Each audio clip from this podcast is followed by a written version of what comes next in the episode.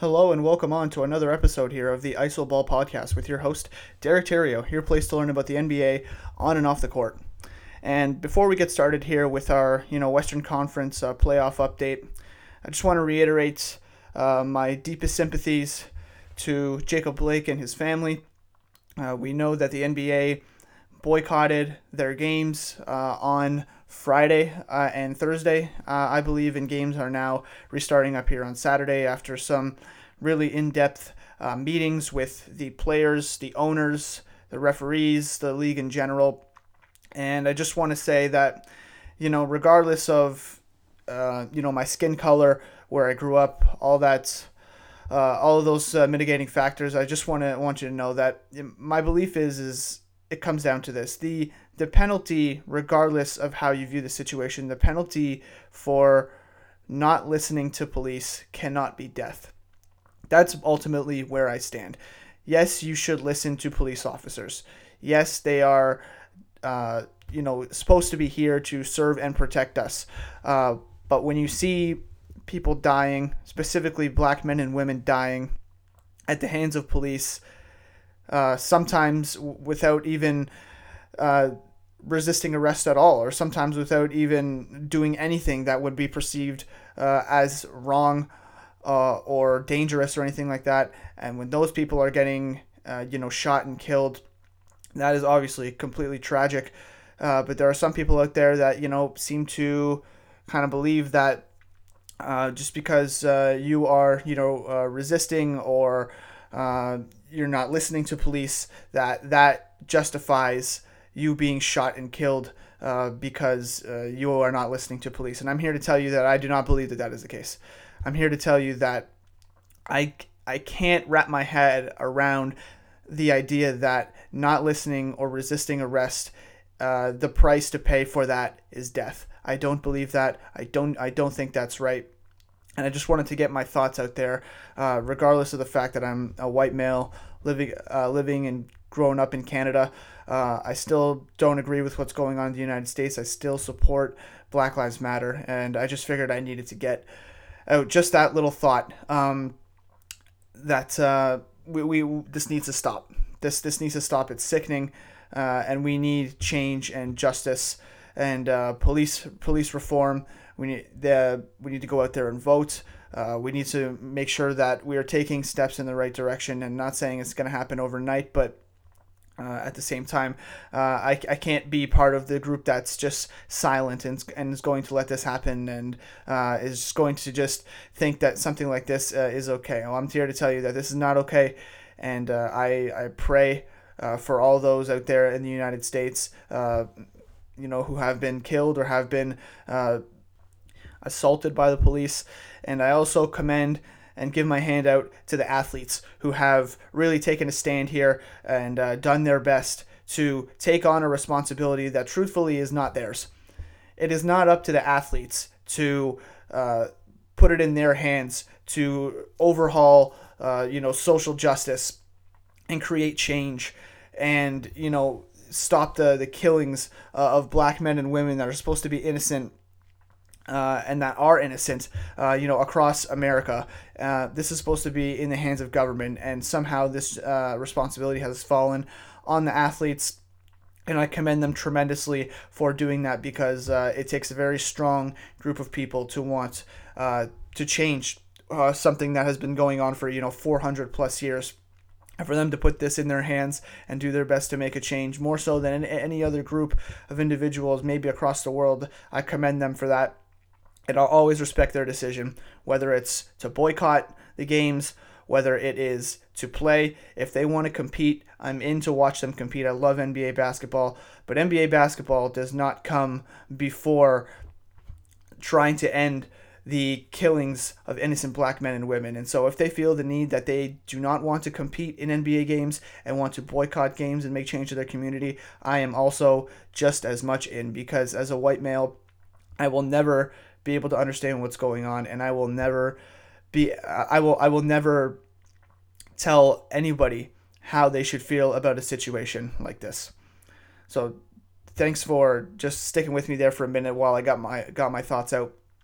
But um at the risk of a terrible transition, we still have the Western Conference to go over the playoff update here. And so uh, some of these series are still interesting. Uh, some of these series are, you know, close to over, but let's start uh, and get the one that's, uh, in my opinion, close to over out of the way, and that is the one seed Los Angeles Lakers versus the eight seed Portland Trailblazers. So, you know, in this series, outside of game one, where the Lakers, uh, Lakers offense looked pretty bad. I'm not gonna lie. You know, LeBron put up a great stat line, but he was not aggressive. He wasn't uh, looking to attack. He was more looking to get others involved, and um, you know, it resulted in a five for 32 shooting night in game one. And ever since that time, uh, LeBron has really, you know, turned it on a, a, kind of in a different in a different light here. Uh, he's been more aggressive. He's been attacking the rim. He's really taken the series into his own hands and has played tremendously well uh, th- uh, throughout the rest of the series uh, up until game four. Uh, which the Lakers, I think, I believe, put up like 135 points on the Blazers, which has been just fantastic. Um, and that, that 5 for 32 shooting night in game one seems to be an anomaly. And, uh, you know, when you have shooters like, you know, Danny Green, KCP, J.R. Smith is getting rotation minutes now, you know, LeBron, AD can shoot it a little bit. Kuzma can shoot it. Um, you know, those guys aren't going to go 5 for 32. Like, that's just not going to happen. Uh, so uh, they've been great ever since. Re- realistically, you know, AD has also been good in the series. He's putting up, you know, 30 and 10s. It seems nightly, uh, getting into his bag. You know, when he's got guys like, you know, uh, Hassan Whiteside or Wenyen Gabriel on him, it's it, it's game over to for Anthony Davis. He's gonna light those guys up. Although when Wenyen Gabriel had been doing a solid job, uh, just do, um, you know, just doing his best to get effort on Anthony Davis, but obviously that's going to be tough. You know, defensively, they're doing a solid job in limiting Damian Lillard's shot opportunities, you know, meeting him at half court, forcing anybody else to score. But Lillard, and that has been uh, largely an effective strategy. You know, he's still scoring, but not at that astronomical rate uh, that he was during the seeding games. And now Lillard uh, seems like he has a, a, tweak in his knee, and he's going to be out uh, for game five. So that is just a massive blow to the Blazers, who are all already down 3 1 in the series. And, you know, on the Blazer side of things, you know, we tend to forget for the Blazers that they really started playing playoff games uh, when as soon as they got to the bubble. Like those eight seeding games were so important for them just to get into the playoffs. And then that play-in game uh, with the Grizzlies. And then you can see guys like, you know, Nurkic really starting to wear down as the series gone on. Um, you know, their two big man lineup of Nurkic and Whiteside, you know, for the most part to me hasn't really worked.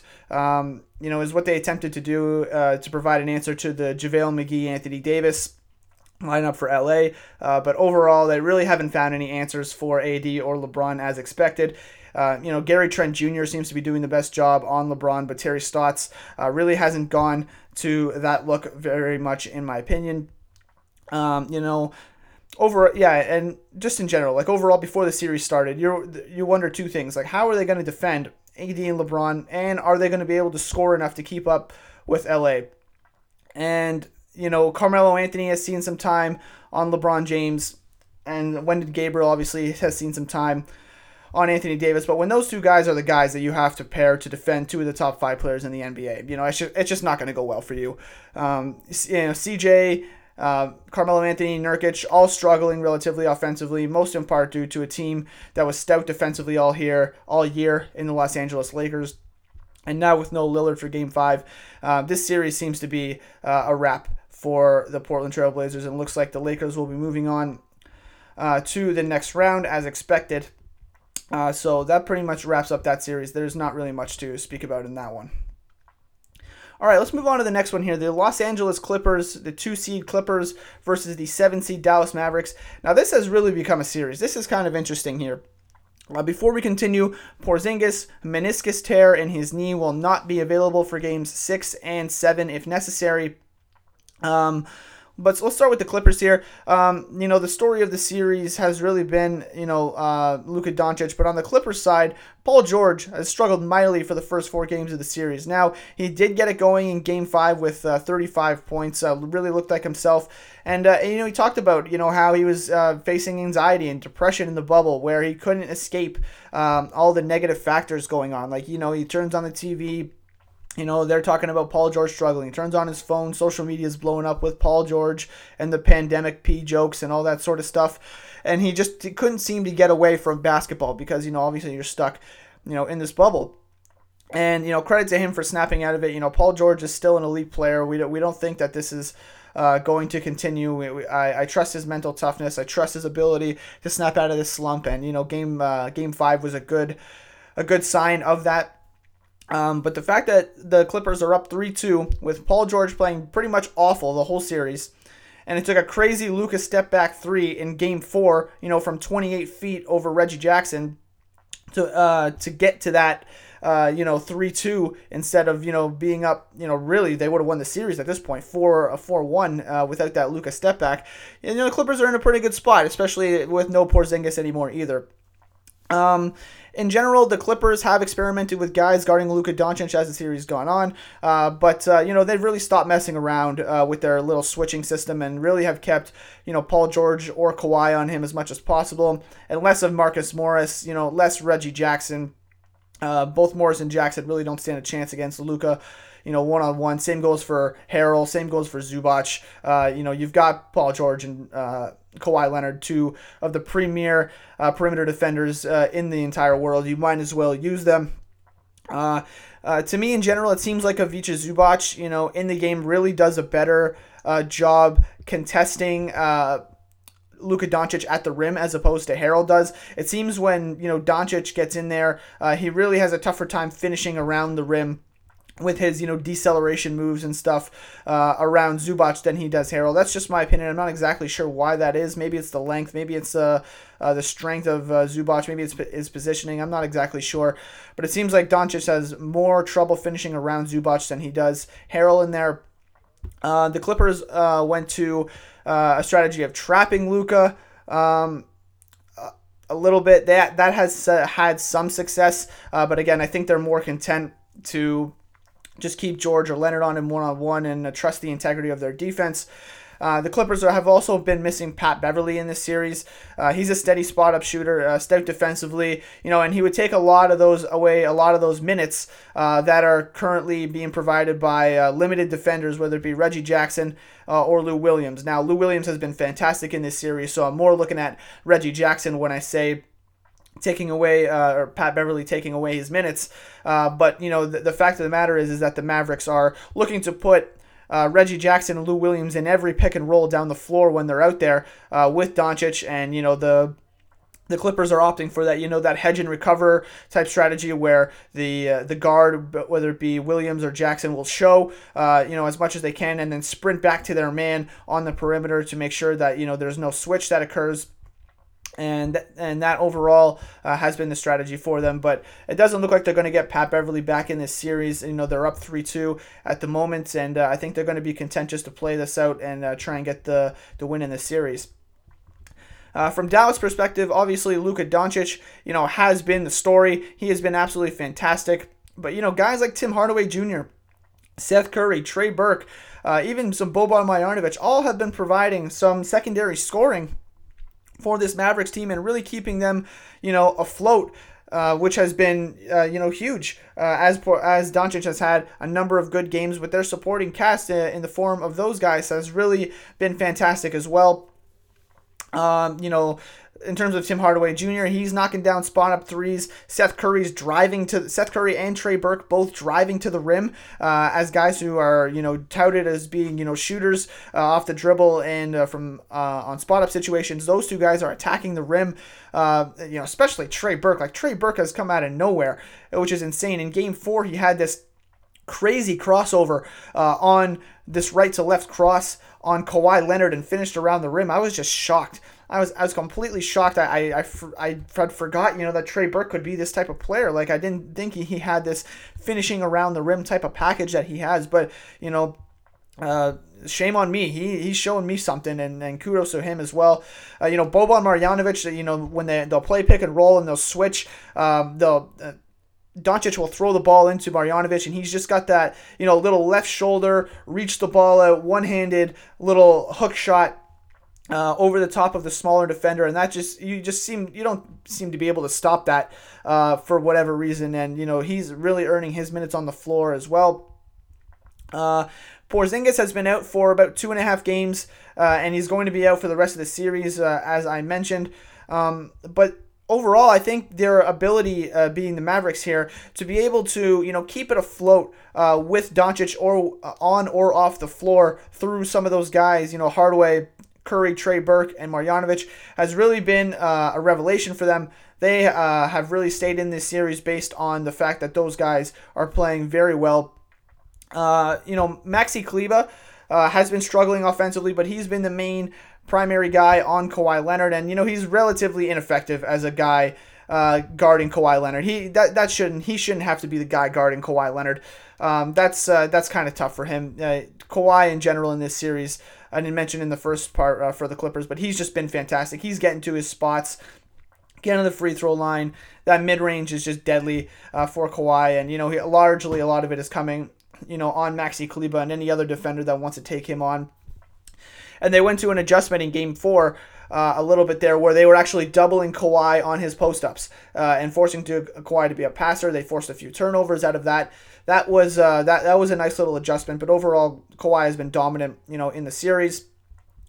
And you know, Doncic in general, his strategy has really been he's attacked the switching defense well, uh, usually by you know getting the weaker defender on, getting the weaker defender on him and going to work. Uh, that usually comes more switching. Usually comes with um, Montrezl Harrell on the floor for the for the Clippers, who feel like they can switch just about everything one through five, and then uh, with Ivica Zubac on the floor, they pretty much think they can switch everything one through four. Uh, so that, what that means is that Doncic will be able to get into his nice pick and roll, pick and pop game, uh, as they don't want to switch Doncic, or sorry, switch Zubac onto Doncic. So he's been able to get uh, into his pick and roll into his pick and roll bag, really get downhill.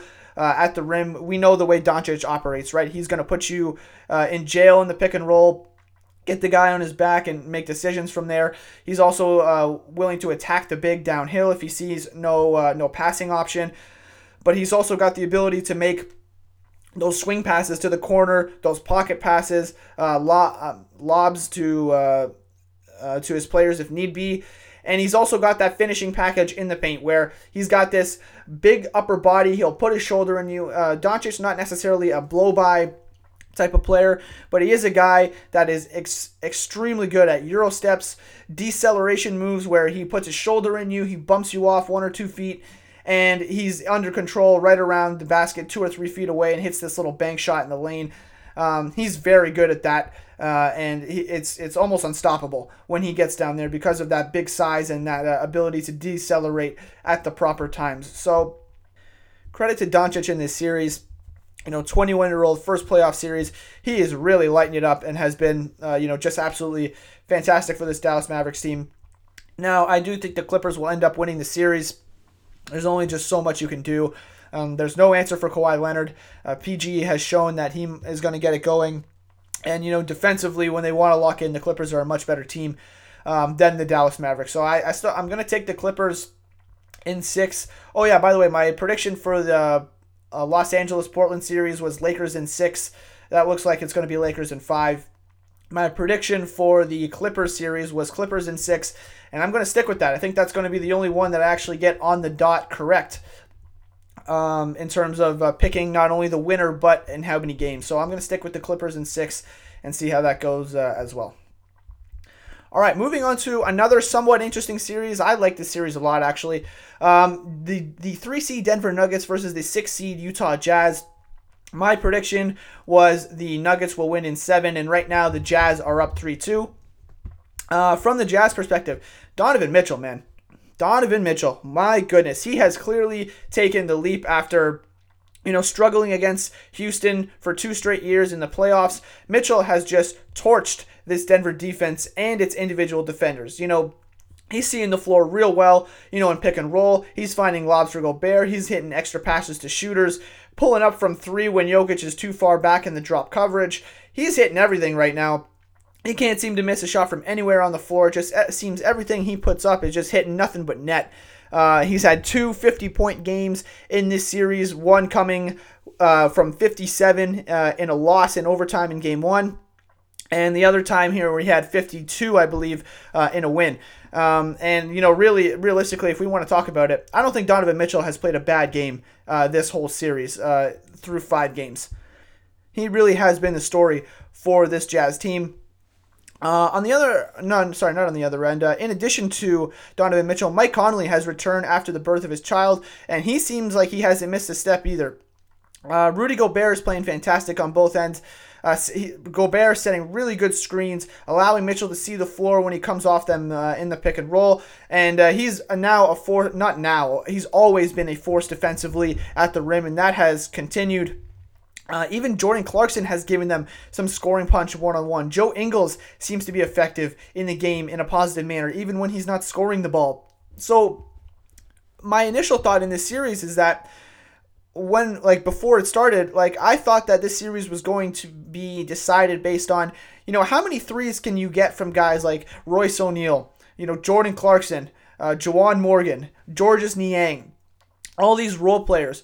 And what really has really has been the case is it's more about the stars. Well, not uh, and in some cases like the the premier players that have been giving them the threes. The guys like the Joe Ingles, Donovan Mitchell's, um, your Mike Conley's. These guys are knocking down threes at a very high clip, and they have you know just done just adequately to where these other uh, support players well, they they didn't need much from them, other than to just to play adequately, and they have done that. So that's really what has been driving uh, the Jazz in this series.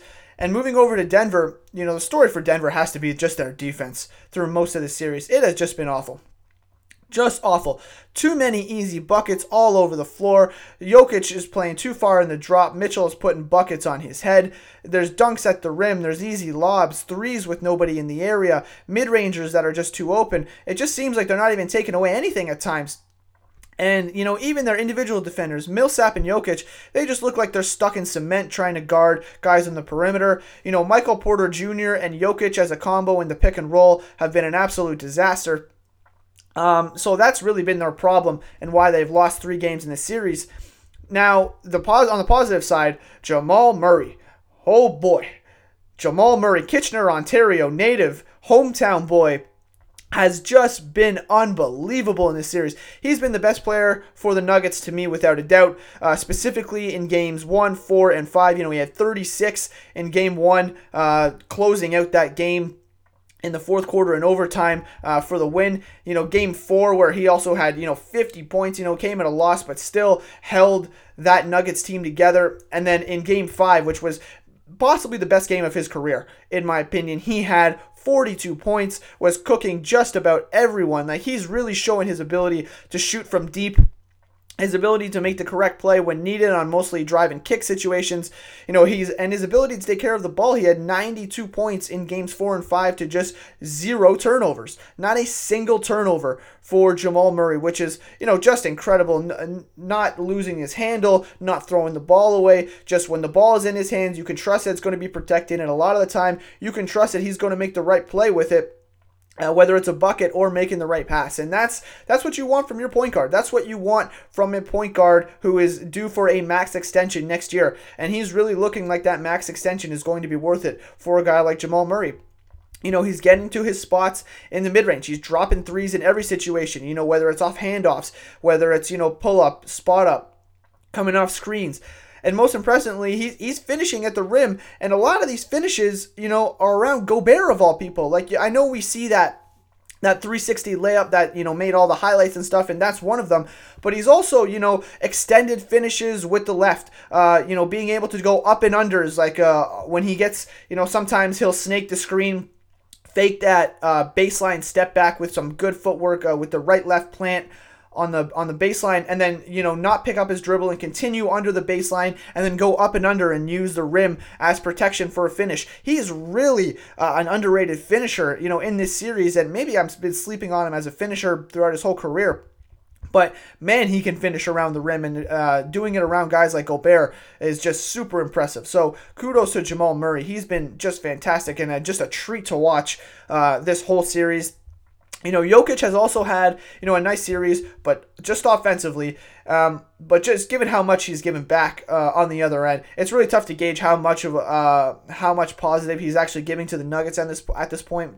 You know, it's definitely not a negative on the court. Obviously, you Jokic is a positive on the court, but it just he's given up so much defensively. He's given up so much defensively at the rim, in pick and roll, uh, off a one on one when he has to when he switched onto guards.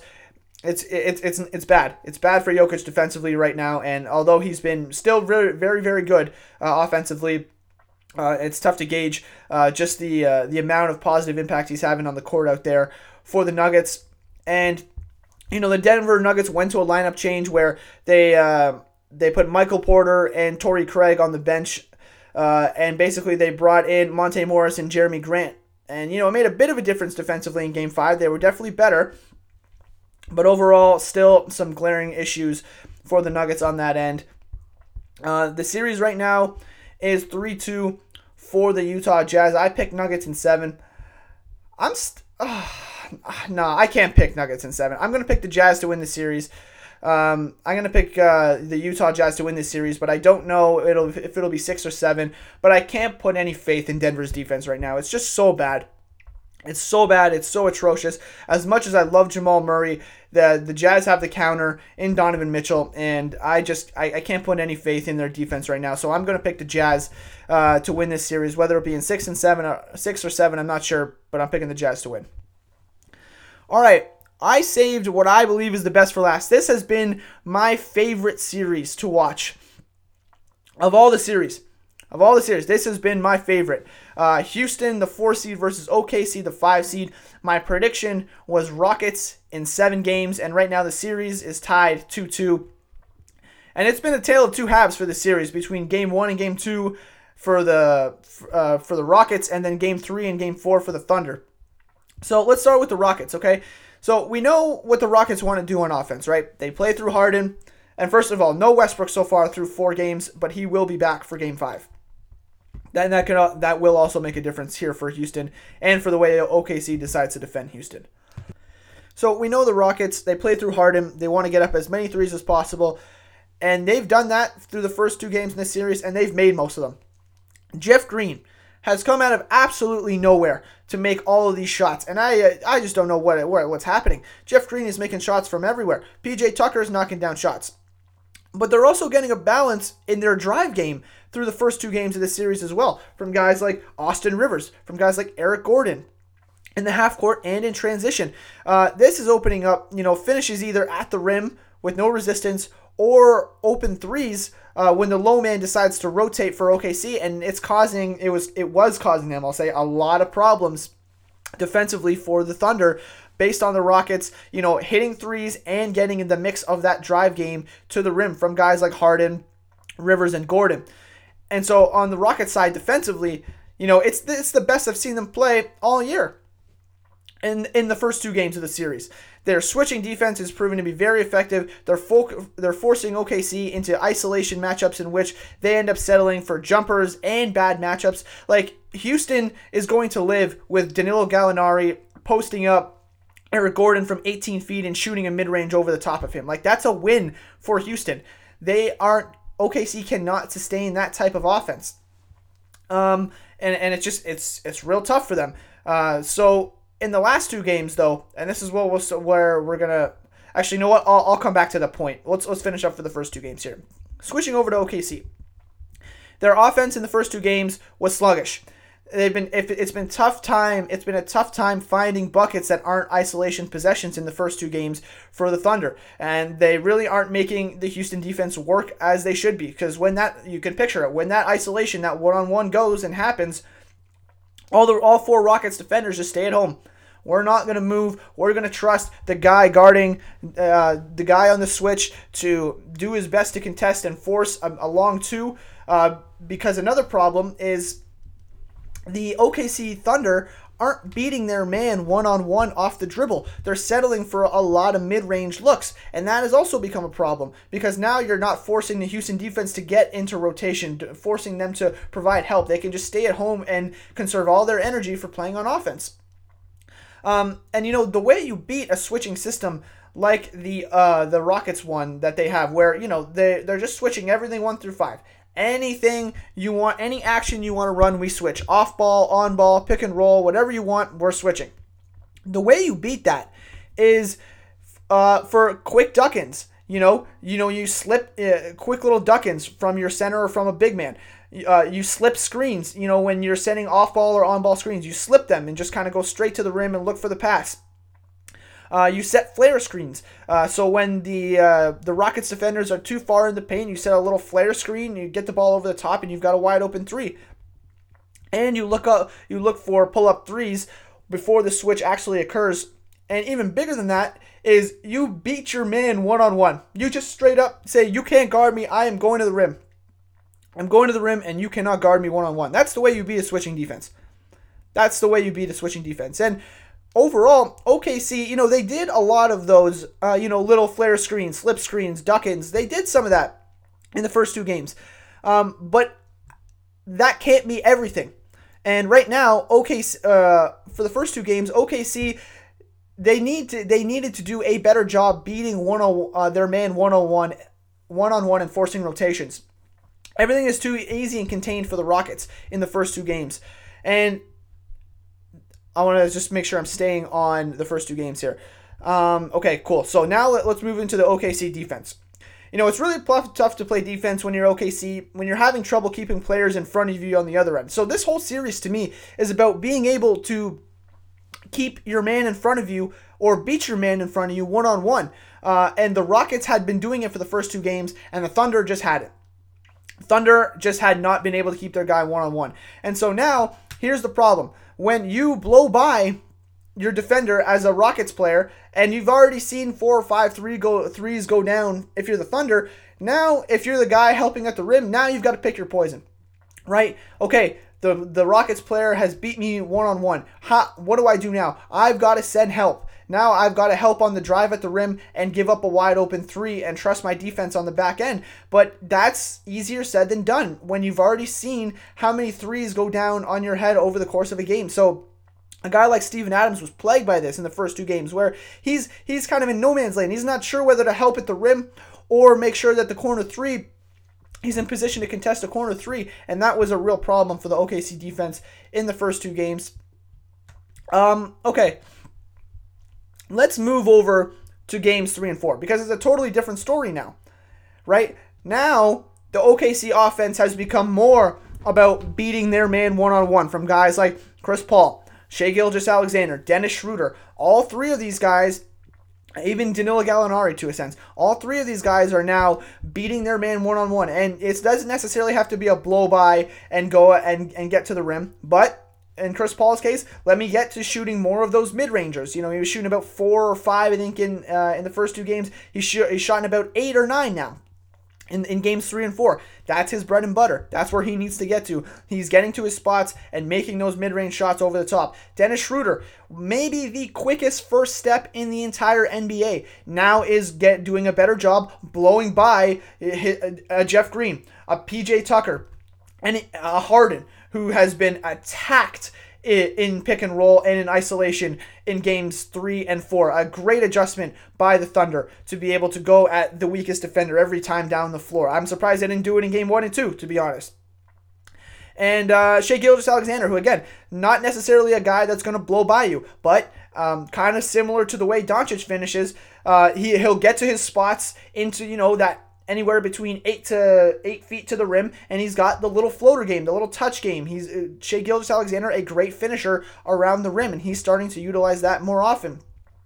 Uh, you know, Gallo is picking his spots as well. Yes, he's got those, still has those.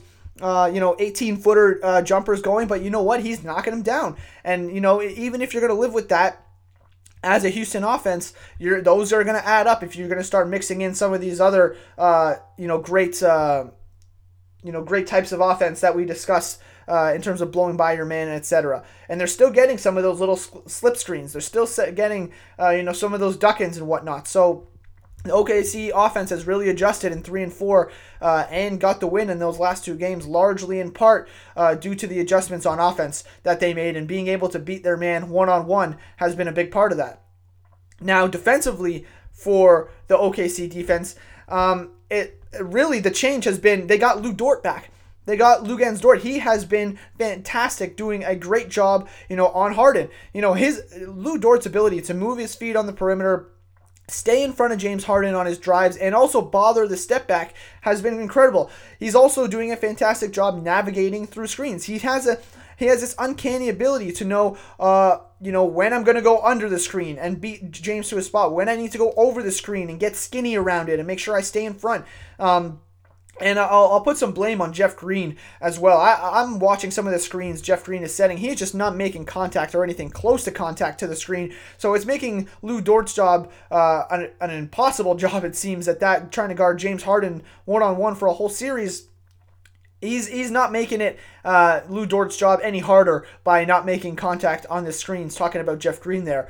So you know whether it's uh, you know navigating screens, uh, getting uh, just bothering Harden in general on a step back on his drives. You can't go by Lu Dort like Harden is trying to drive by Lu Dort and he can't. His hands are up and in great position. He he's not fouling either. Uh, it's it's really incredible. I've never seen anybody guard James Harden one on one as well as I've seen Lu Dort do it in this series. Um, so that's been incredible. You know, OKC defensively also forcing more turnovers in game three and four. And, uh, you know, it just seems in general like Houston shots are just a little bit more, a little bit tougher. You know, OKC just seems to be, you know, just there, just a little bit more. They just seem to be a, just a little bit more difficult, you know, from, it's hard to explain, but they just don't seem to be as wide open in terms of Houston's shots uh, from three and, and at the rim. So that's what I've noticed. Uh, uh, on offense, for the you know, on defense for the Houston Rockets, they're not keeping their man in front anymore. It's just simple as that because now it's James Harden that's got to keep his man in front because they're hunting him down uh, on possession after possession, and and Chris Paul has beaten him, uh, has blown by him uh, a few a few times and gotten into the mid range where Harden uh, can't contest his shot. You know we've got uh, we've already we, and we've already talked about it right? Keeping Dennis Schroeder in front with his first step is impossible. Shai's a great finisher around the rim. When Danilo Gallinari uh, gets it going he's a tough guy to stop with his shooting ability. So these guys right now are really playing a lot better on offense based on the fact to me that they're able to beat their man one on one and it's forcing a lot better offense for the OKC Thunder. So this series is a great one I am a big fan of this series. It's tied 2 2 right now. Uh, I'm recording this on Saturday uh, to uh, 10:26 as uh, as we speak, 20, 10:26 a.m. The the Rockets play later today, and we'll see what happens as they get Westbrook back in Game Five. I'm interested to see now that Westbrook is back. Are the Thunder going to, uh, you know, double James Harden and make uh, you know Westbrook play the four on three game? And because you know we um, we understand that you know Westbrook is the liability shooter and they're going to leave him open as many times as possible. So are the Thunder uh, going to choose to double James Harden, get the ball out of his hands, and you know make anybody else but Harden beat them? Uh, we've seen teams uh, do that in the past, notably the Toronto Raptors uh, uh, employed that strategy, but also uh, some of these teams that have tried that strategy. don't necessarily have a Lu Dort to be able to stick on Harden one on one and play him all game long uh, and and defend him as well as they have. So we'll, I, would be interested to see if the strategy defensively changes for the OKC defense uh, based on the fact that Westbrook is back, because Westbrook does make a positive impact. Uh, for the Rockets, uh, Rockets offense generally. Now, defensively, is Westbrook a guy that you're going to go at, much like Harden? Is Westbrook going, uh, you know, is Westbrook going to be able to uh, defend the switches one on one. These are some questions I have about him defensively. Offensively, we know his ability to attack the rim and uh, put pressure on the defense in transition has been really, really good. Um, you know, for his whole career. So uh, that we don't really question uh, at all. It's more the shooting. It's more about uh, the shooting and the uh, the defense on and off the ball. We'll see how that happens for the Houston Rockets getting him back.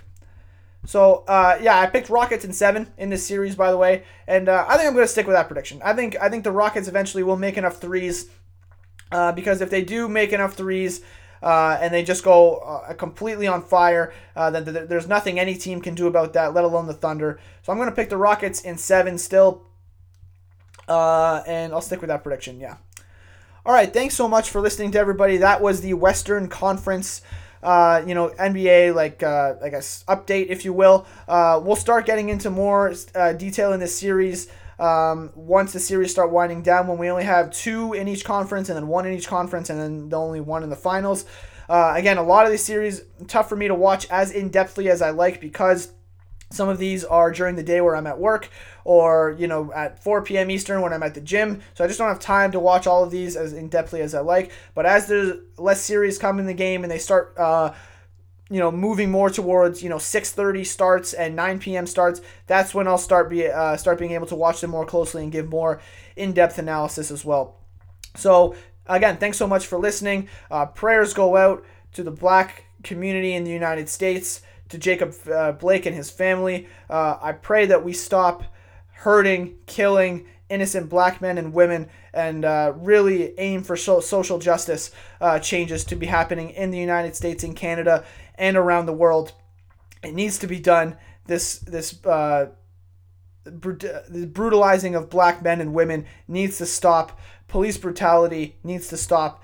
And uh, I just want to reiterate my support again, once again, for the Black Lives Matter movement, and uh, just hope that everyone is staying as safe as they can uh, and safe as possible out there in the United States. Please stay safe and uh, please stand up for the rights of black men and women. Th- thanks so much, and we'll talk again soon.